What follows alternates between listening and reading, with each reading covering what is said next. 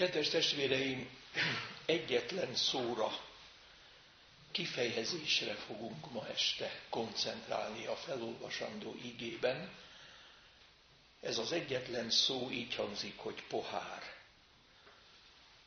Olyan variációkba jön ez elő a pohár képe, az Ótestamentumban, Új Testamentumban, hogy keserű pohár, vagy a harag pohara. Szólásmondás volt Izraelben, hogyha valaki egy nagyon nehéz teher, döntés, szenvedés, kín, úgymond kereszt előtt állt, akkor szólásmondás volt, hogy előzőleg ki kell innia egy keserű poharat, vagy a harag poharát. Az volt tehát ennek a logikája, hogy először döntsd el, hogy valóban felvállalsz-e valami nagyon nehezet. És a döntés maga ennek a keserű pohárnak a kihívása volt. Majd ha kiittad a keserű poharat és eldöntötted, akkor majd aztán, ha vállalod, akkor vállald.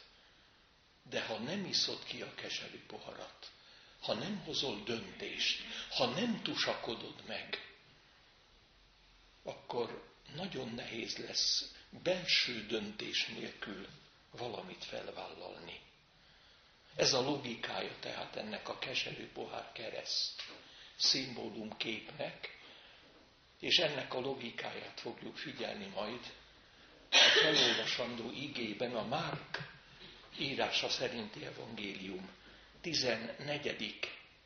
fejezetében, a 32. és következő versben, a 42. versig, amit mindjárt így emlékszünk és olvasunk, hogy az Úr Jézus gyötrődése a Gecsemáné kertben.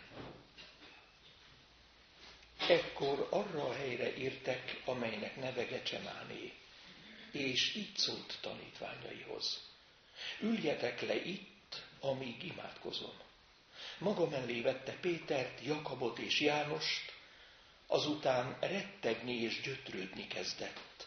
Majd így szólt hozzájuk. Szomorú az én lelkem, mint halálig, maradjatok itt, és virrasszatok. Egy kissé tovább ment, a földre borult, és imádkozott, hogyha lehetséges, múljék el tőle ez az óra és így szólt abba, atyám, minden lehetséges neked, vedd el tőlem ezt a poharat, mindazáltal ne úgy legyen, ahogy én akarom, hanem amint te. Amikor visszament, alva találta őket. És így szólt Péterhez, Simon, alszol, nem voltál képes egyetlen órát virrasztani? Virrasszatok és imádkozzatok, hogy kísértésben essetek. A lélek ugyan kész, de a test erőtelen. Újra elment, és ugyanazokkal a szavakkal imádkozott. Amikor visszatért, ismét alva találta őket, mert szemük elnehezült, és nem tudták, mit feleljenek néki. Harmadszor is visszatért, és így szólt hozzájuk, aludjatok tovább és pihenjetek, elég. Eljött az óra. Íme átadítik az ember fia a bűnösök kezébe. Ébredjetek, menjünk. Íme közel van, aki elárul engem. Nos, ugye értjük a logikáját. Először a keserű pohár, nagy csütörtök éjszakán, majd utána a kereszt, a Golgotán. Ez a szenvedésnek és az Úr Jézus szenvedésének a logikája. Legyünk őszinték, igen, csak távol vagyunk mi ettől. Vajon van-e valami közünk ehhez? Hogy először keserű pohár és azután kereszt. Nos, mint lelki gondozó megszoktam kérdezni a gondozottjaimat, akikre nagyon nehéz teher nehezült, hogy hogyan töltötték a teher rájuk nehezedése előtti utolsó éjszakát. Milyen volt ez az utolsó éjszaka? Mert már tudom, hogy ez az utolsó éjszaka nagy gyötrődések között eltöltött éjszaka. Milyen volt a műtét előtti éjszaka? Milyen volt a vállóperes döntő tárgyalás előtti utolsó éjszaka? És milyen volt egy sorsdöntő szigorlat előtti éjszaka? Milyen volt egy műtét előtt eltöltött éjszaka? Valaki egy tüdőrezekció előtt ti éjszakáról úgy számolt be, hogy azt mondta magamban Istennek, hogy én nem akarok féltüdővel élni, mert féltüdővel élni halál. Két tüdővel élni élet. Élet vagy halál. És nem tudtam elaludni. Még a fülembe csengett, amit az anesteziológus előző délután mondott, mikor eltávozott az ágyamról, azt mondta, hogyha fel tudja vállalni egy tüdővel, és erre igen mond, akkor meg fog gyógyulni. Érezzük? Néhol milyen közel jön hozzánk az utolsó éjszaka. Utolsó éjszaka, amit de jure házasságban tölt. Holnap fel fogják bontani a házasságát. És ő elmondja erről az utolsó éjszakáról, hogy tudja, nem tudom elképzelni, hogy hogy álljak oda a bíró elé. Hogy meglássam a férjem, akit egyrészt gyűlölök, mert úgy viselkedett velem, ahogy viselkedett, ugyanakkor nem tudom, hogy hogy fogok élni nélküle. Szinte sem élet, sem halál. Mert nem tudnék már vele élni, de nem is tudom, hogy hogy lesz nélküle az élet. Érezzük, milyen közel jön hozzánk egy ilyen nehéz éjszakának a keserű pohara. Egy sorsdöntő szigorlat előtt. Szerencsétlen fiatalember egyre jobban lejjebb szállt és alábatta, tanulmányilag és szakmailag, és egy utolsó szigorlaton múlt, hogy az egyetemi pályafutását folytatni tudja én. És elmondta, hogy iszonyatos nehéz volt ez az utolsó éjszaka a szigorlat előtt. Mert még az is megfordult a fejébe, hogy ha nem tudok a szüleim elé állni, én inkább haza sem megyek. Szinte tervet készített arról, hogy hogyan tudna a saját életét kioltani. Lám, milyen közel jön hozzánk az utolsó éjszakának, pontosabban az utolsó előtti éjszakának a terhe és a súlya. Szinte azt tudnám mondani, hogy már itt vagyunk, Péterek, Jánosok, Jakabok, akik lehet, hogy egyikünk se szigorlatoztunk még ilyen körülmények között. Vagy egyikünk se volt még egy vállóperes tárgyalás előtt. Vagy egyikünk sem élt át sorsdöntő élethalál műtétet. De soha nem tudjuk, hogy ami nem volt, az nem lesz-e még. És az élet, pontosabban az életfordulókon keresztül Isten olyan sokszor teremt számunkra döntéskényszereket, amikor ott van előttünk a keserű pohár amely vagy élet, vagy halál. Ráadásul hallatlan, izgalmas mozzanata ennek a történetnek, hogy mikor általában mi szoktuk hívni Jézust, hogy Uram Jézus, jöjj és segíts, Uram Jézus, most légy velem. Uram Jézus, most könyörülj, most jöjj be hozzám. Most nem ember hívja Jézust, hanem Jézus hív három tanítványt. A többi kilencet leülteti, és kihív hármat. Hallatlan izgalmas lenne végig gondolni, hogy mi Jézusnak az isteni logikája ebben a döntésben, hogy ő éppen ezt a hármat hívta ki. Tulajdonképpen kibontható az evangéliumokból, hogy Péterre, Jakabra, Jánosra egészen sajátos terheket fog majd rakni az Isten. Jézus dolgozik ezen a három emberen. Maradjon egy kicsit titok, hogy miért éppen ez a három. Sőt, maradjon titok az is ma este, hogy közülünk ki a Péter, ki a Jakab és ki a János. És kinek mikor jut még valami keserű pohár sors ebből a Péteri Jakabi Jánosi történetből, akik ilyen módon is rajtuk, meg Márkon keresztül mi tudunk már a keserű pohárról, hogy először keserű pohár, egy döntés, egy döntéskényszer, majd utána egy kereszt. Nos, mindenek előtt mikor történik mindez?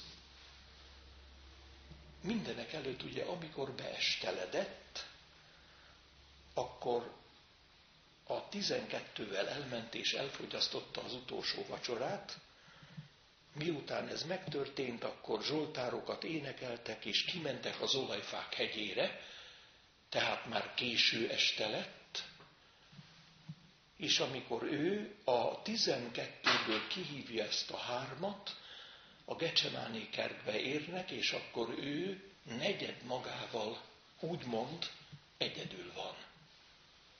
És ekkor éjszaka van. Ezután éjszaka lett.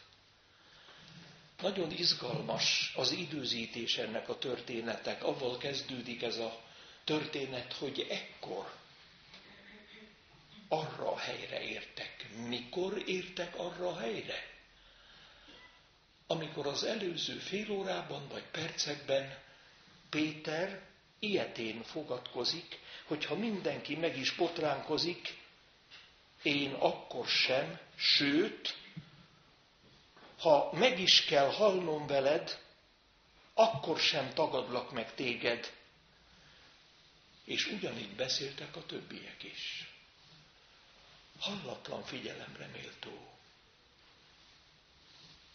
Mikor kezdődik el a találkozás ezzel a keserű pohár misztériummal?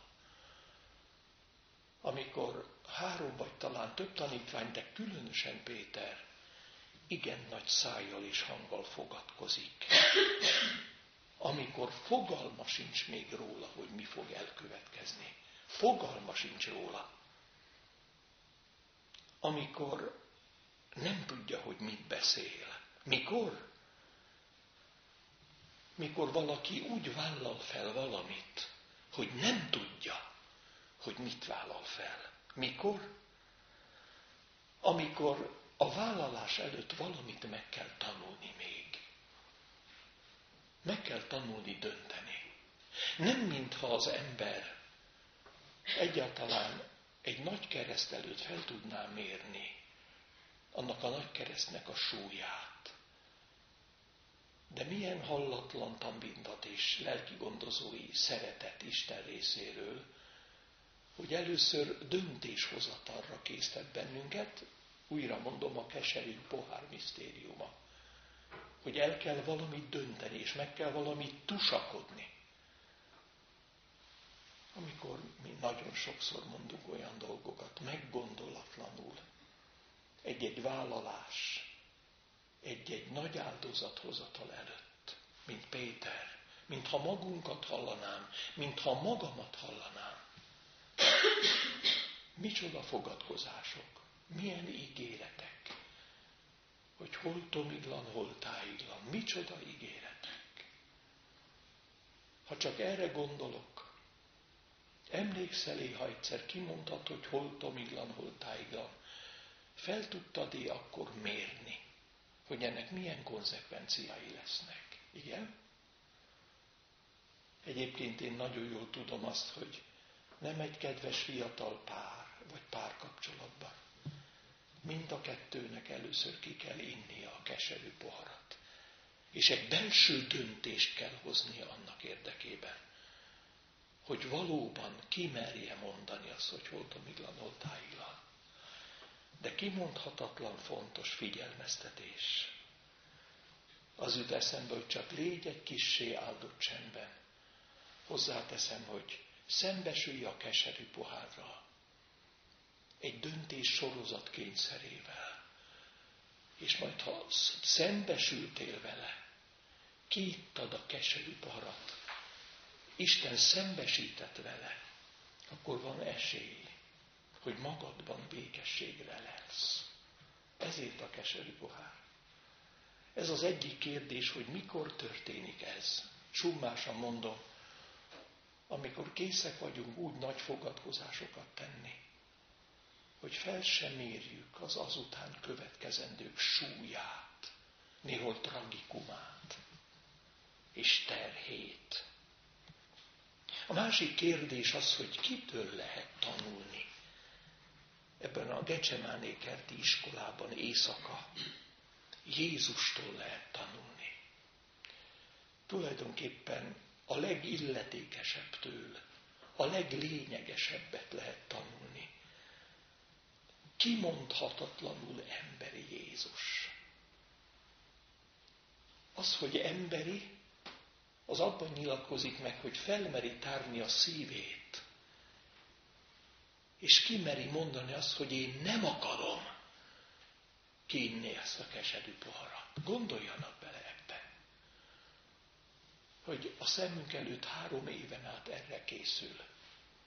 Mert ő nem gyógyítani jött, és nem csak igét hirdetni, hanem a Golgotai kereszten meghalni jött. Ez volt az élete programja. Ezért jött, hogy a Golgotán az életét adja válságú sokakért.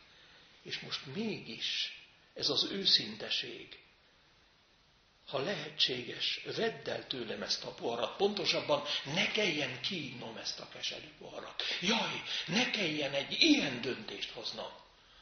Ha lehetséges, múljék el tőlem ez a keserű pohár, mert én nem akarom, ezt a keserű poharat. Ez az őszinteség fantasztikus. Vedd el tőlem, ne kelljen kívnom. Nem akarom. Különösen ez, hogy nem akarom. Itt van az ő őszinteségének a legmélye. Mert mondhatná így is, hogy Uram, Isten, Atyám, úgy vágyom még élni, úgy vágyom még példázatokban magyarázni az Isten országát. De nem ilyen kifinomultan, finoman, tapintatosan mondja, hanem így mondja, hogy nem akarom. Ugyanakkor pedig mégis az atya kezébe teszi le ezt az egészet. Azaz, vedd el tőlem az én akaratomat hogy ne úgy legyen, ahogy te akarod, hanem ahogy, ahogy én akarom, hanem ahogy te akarod. És itt a két ö, kis filmondat között, hogy egyrészt nem akarom ezt a keserű garat, másrészt a te akaratod legyen meg, és ne az enyém. E között a két fél mondat között van egy nagyon fontos de. Pontosabban így fordítja az új fordítás. Mindazonáltal. Tehát annak ellenére, hogy? Annak ellenére, hogy én nem akarom. Én mégis alárendelem a te akaratodnak az én akaratomat. És a te akaratod az a döntő, az én akaratom, az lehet mészkő, a te akaratod gránit és a gránit erősebb, mint a mészkő, mert a gránit összetöri a mészkövet. Ez a fantasztikus ebben. Részben merés tud nagyon emberi lenni. Ugyanakkor pedig mégis meri önmagát alárendelni. És ennek az egésznek a titke ez, hogy de. És azóta, mióta én a gondozottjaimtól néhol megszoktam kérdezni, hogy hogy volt az a bizonyos éjszaka, azt is megszoktam kérdezni, hogy mert őszinte lenni? Mert őszintén haragudni arra a férjére, aki most elhagyja magát? Merte őszintén kimondani Isten felé, hogy Istenem, miért hoztad rám, hogy nekem egy tüdő lebennyel kell élnem? Bocsánat, tegyék helyre. Mer haragudni Istenre. Mer őszinte lenni. Merjen őszinte lenni. Hogy merjen szembenézni a saját akaratával. Ugyanakkor nem ez a meghatározó, hogy ő a saját akaratával mer szembenézni. Ez nagyon fontos. De jaj, ha elakad itt, hogy a saját akarata ennyire fontos a számára. Mert el kell, hogy jöjjön ez a de. Tetszenek érteni ez a de? Az, hogy szájához emeli a keserű poharat. És kiissza a keserű poharat. Amikor tulajdonképpen itt kiszakad belőle az, hogy mindazonáltal ne az én akaratom legyen meg, hanem a tied. Abban a pillanatban kiitta a keserű poharat. Mert ebben, hogy ő így dönt, benne van egy mindent meghatározó döntés. Azt tudnélik, hogy az atya elhatározta, hogy az ő fiát adja válságú sokakért. És ő ezt az eleve elhatározott isteni döntést fogadja el, és arra mond igent. Itt van a dolognak a lényege. Tudd meg, tudjam meg, hogy mielőtt én döntenék, hogy valóban aláfekszem a sebész szikéjének, vagy mielőtt én bemennék arra a bizonyos sorsdöntő szigorlatra, vagy mielőtt kimondaná a bíró a végérvényes nemet a házasságomra. Nem tudom még, de az atyának van egy eleve elhatározott döntése az én életemre nézve. És ez ad absurdum csak egy néki kedves döntés lehet. És ha néki kedves döntés, akkor ez lehet, hogy fájdalommal jár. Lehet, hogy le kell mondanom valamiről, vagy valakiről. De neki van egy döntése az én életemre nézve. És én tudom azt, itt jön ez az ége, hogy akik Isten szeretik, azoknak minden együtt munkálkodik a jóra. Tetszik hallani? Itt van a titka. Itt van a lényege. Hogy nekem van az életemről forgatókönyv, hogy hogyan lesz egy tüdővel, és hogyan lehetne két tüdő féllel. De Isten valamit tud, amit én nem tudok. Én nem tudom, hogy mit akar kihozni ebből. Ráadásul az Úr Jézus ezen a ponton, bocsánat, valamit többet tudott. Az Úr Jézus tudta azt, hogy ő adatik válságul sokakért. Ennek ellenére, hogy ő tudta az atya akaratát, ennek ellenére hallatlan, és emellett van hallatlan értéke annak, hogy ő mégis kimeri mondani ezt, hogy én ezt nem akarom. E ponton ember Jézus. És amikor azt mondja, hogy mégis a te akaratod legyen meg, atyám, akkor pedig az Isten fia Jézus. Ugyanabban az emberben. Két elegyítetlen természet. Mindenben hozzánk hasonlatos lett. Látják? még abban is, hogy mert nemet mondani a keserű pohárra. Mindenre hasonlatos lett. A különbség köztünk és közt az, hogy mi ellökjük magunktól a keserű poharat. És mint részeg a ködnek belemegyünk keresztek alá. Nagy fogadkozások között. Ezt csak Jézustól megtanulni. De nézzük csak, hogy mit lehet igazán nekünk megtanulnunk. Mindenek előtt azt, hogy egy kereszt felvétel előtti éjszaka, az mindenféleképpen az ébren lét éjszakája kell, vagy kellene, hogy legyen. Nem hiszem, hogy egyedül vagyok. Voltunk már nagy vállalások és nagy útraindulások előtt álmatlanok. És biztos vagyok benne, hogy van közöttünk olyan, aki azt élte át, hogy megtusakodta azt, amit meg kellett tusakodni, és akkor úgy hajnal felé. Olyan jót aludt, mert meghozta a döntést, és neki indult. De lehet közöttünk olyan, aki még hajnal felé sem tudott elaludni, mert egész éjszaka tusakodott, és tiltakozott a keserű pohárral szemben. Egy biztos, hogy kétféle elalvás van. Legalábbis a Szentírás tanítása szerint és az Új Szövetség tanítása szerint. Van egy olyan elalvás, amikor az ember olyan nagyon egészségesen és békésen alszik el, mint ahogy a gyermekeink, amikor elmeséljük nekik az esti mesét, és ők elrejtve érzik és tudják magukat bennünk. Ilyenkor nagyon jól alszik az ember. De van egy másik alvás. Mondom is, hogy hogy hangzik ennek a görög főnév vége nevű alakja. Hypnó. Ebből jön a hipnózis.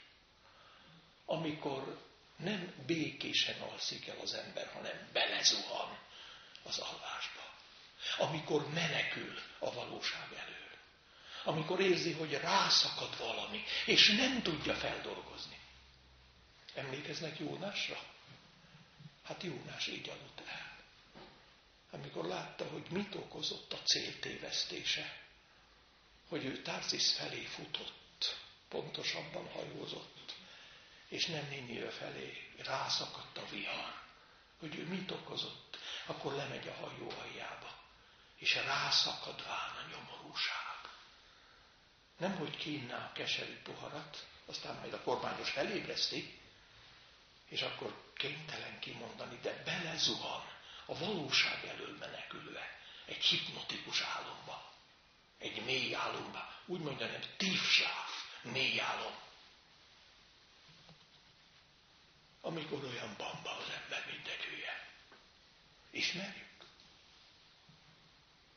Amikor már nagyon nagy a kén, akkor csak mesterségen tudjuk előidézni ezt az álmot. Nyugtatóval. De tulajdonképpen akkor is menekülünk. És nem az altatók ellen beszélek. Azoknak is van egyfajta rendeltetése.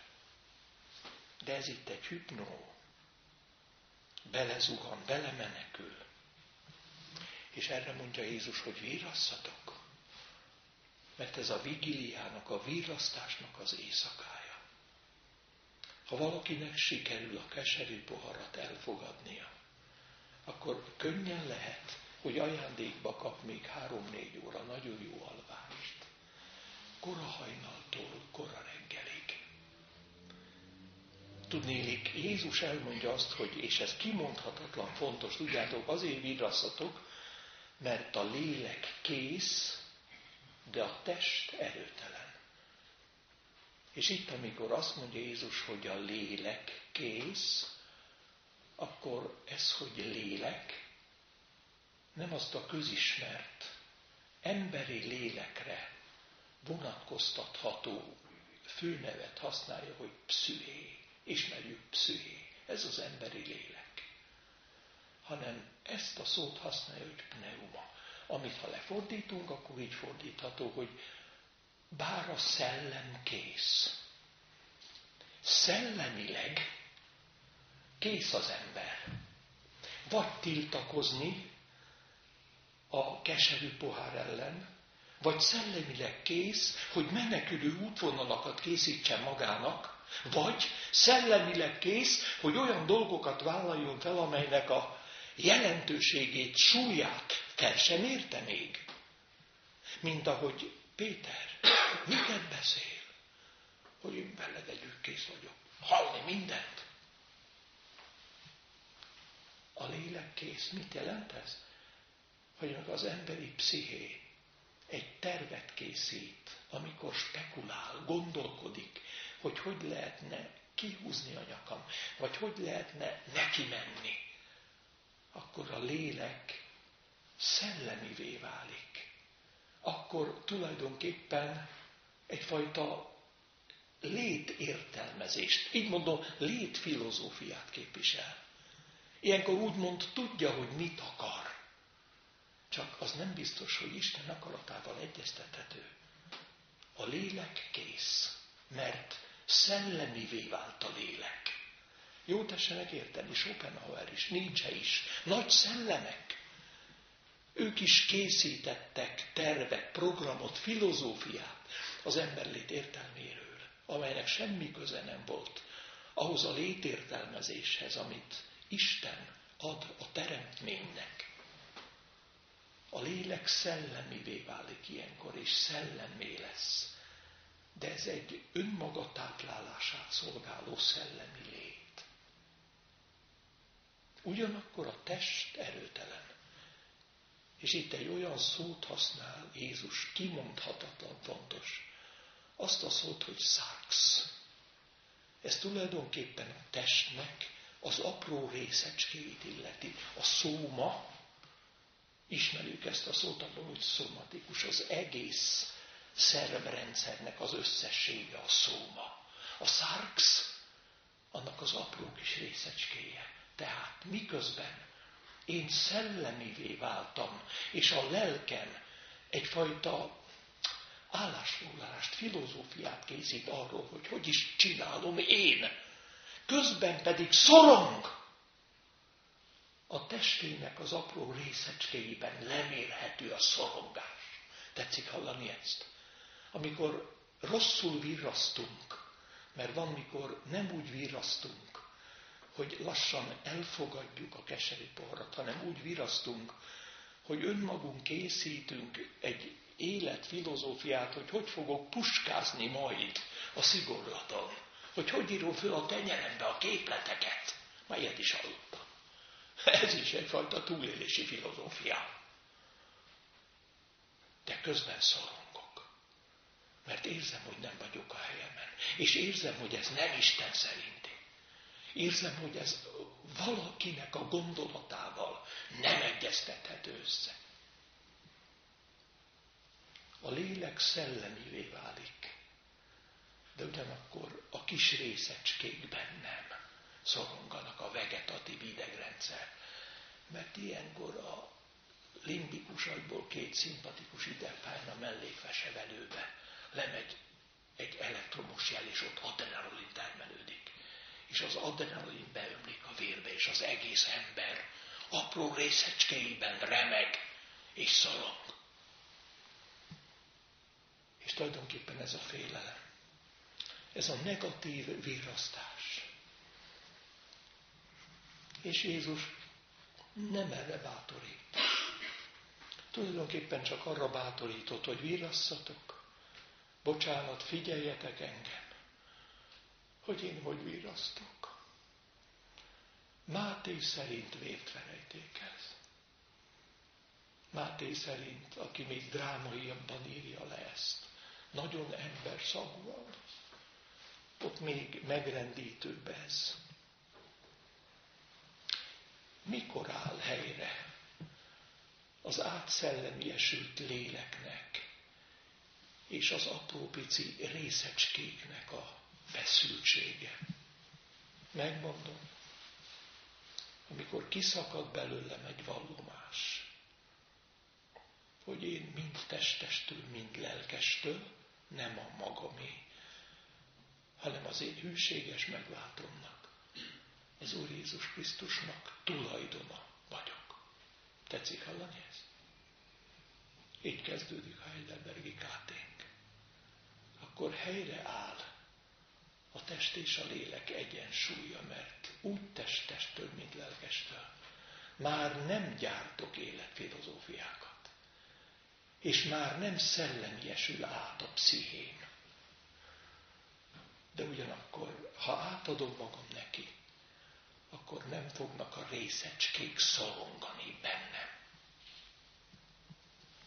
Itt van az Isten szerinti virasztás, mert így csak légy egy kissé áldott csendben, és magadban békességre lesz. Így tetszik látni a virasztásnak lesz egy gyümölcse, a békesség. Ha nincs ez meg, hogy mind testestől, mind lelkestől, akkor a virasztás az vagy egy hipnó, belezuhanok a hipnotikus mély álomba, és olyan vagyok, mint a hülye gyerek, hogy azt sem tudom, hogy mi van, elmenekülve a valóság elől. És amikor fölébreszti őket, nem is tudnak mit mondani. Azt se tudják, hol vannak. Mert egy negatív álomba zuhanásból hívja őket Jézus vissza. Nem tudják, mi van. Hány óra? Akik közül az egyik még perccel ezelőtt nagy szavakkal köti az ebet a karóhoz, hogy mindenre kész vagyok. Aztán itt van, padlom. Ilyen az ember. A virasztásainak van egy negatív, rothadó gyümölcse. A szorongás. Ugyanakkor a virasztásainak van egy másik negatív gyümölcse, hogy a valóság elől menekülni a mély álomba. De a virasztásainak van egy nagyon pozitív gyümölcse az elnyert békesség. Mert ha úgy sikerül kiinnom a keserű poharat, hogy ez lényegileg annyit jelent, hogy döntöttem. Bár, hogy mivel jár ez a kereszt, még nem tudom. Még nem tudom, hogy milyen lesz majd egy tüdőlebennyel lélegezni és élni. De Isten valamit tud, amit én nem tudok, és engem megnyugtat az, hogy ő tudja, amit én még nem tudok. De kérdezem én, hogy vajon ezeknek a virasztásainak csak úgymond ilyen emberi gyümölcsei vannak é. Pozitív esetben akár a békesség csupán? Nem.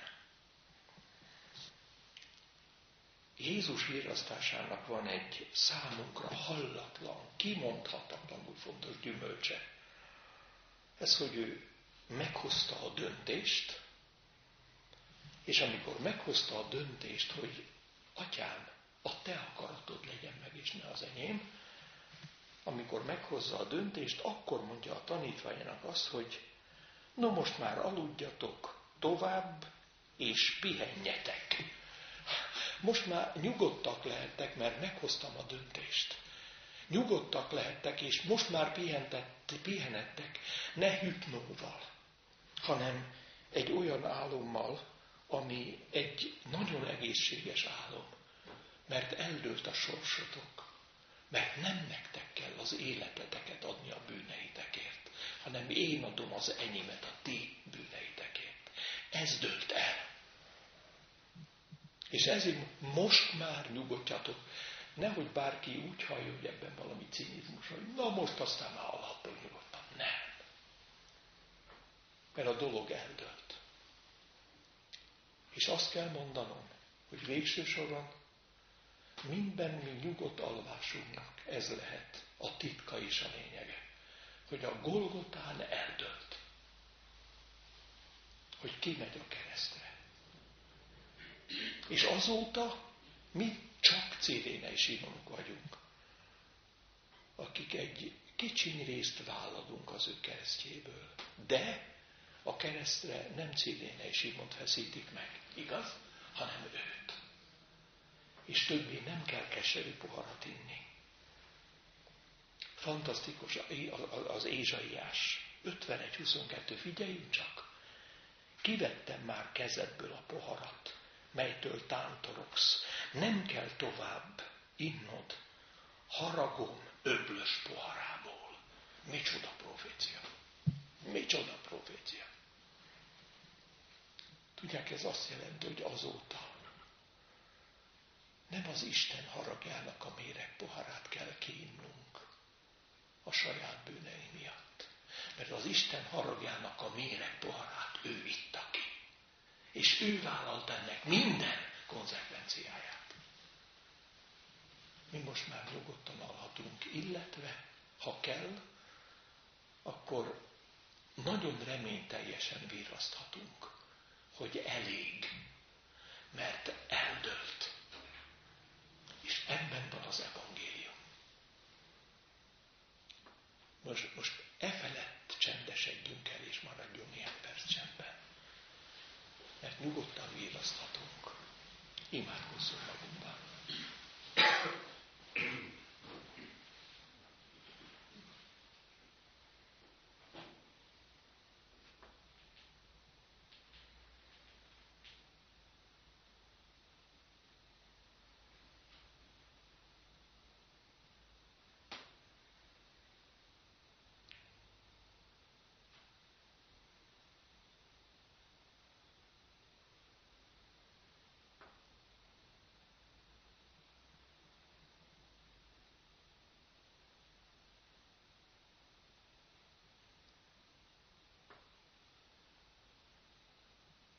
Urunk, megköszönjük néked, hogy nem reménytelenül kell virrasztanunk, ha virrasztanunk kell.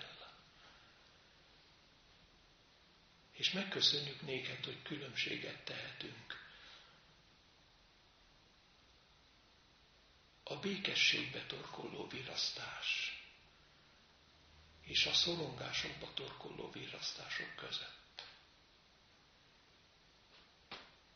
És hála néked, hogyha este bánat szánt is be hozzánk. Reggelre azt felváltotta az öröm és a reménység. Köszönjük néked, hogy ezt tanulhatjuk tőled.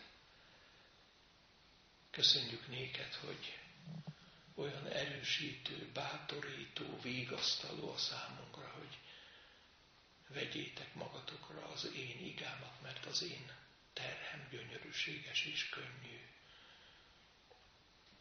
Köszönjük néked, hogy minden mi terhünk elsősorban a tiéd. És abból nekünk nagyon csekély részt kell és lehet vállalnunk.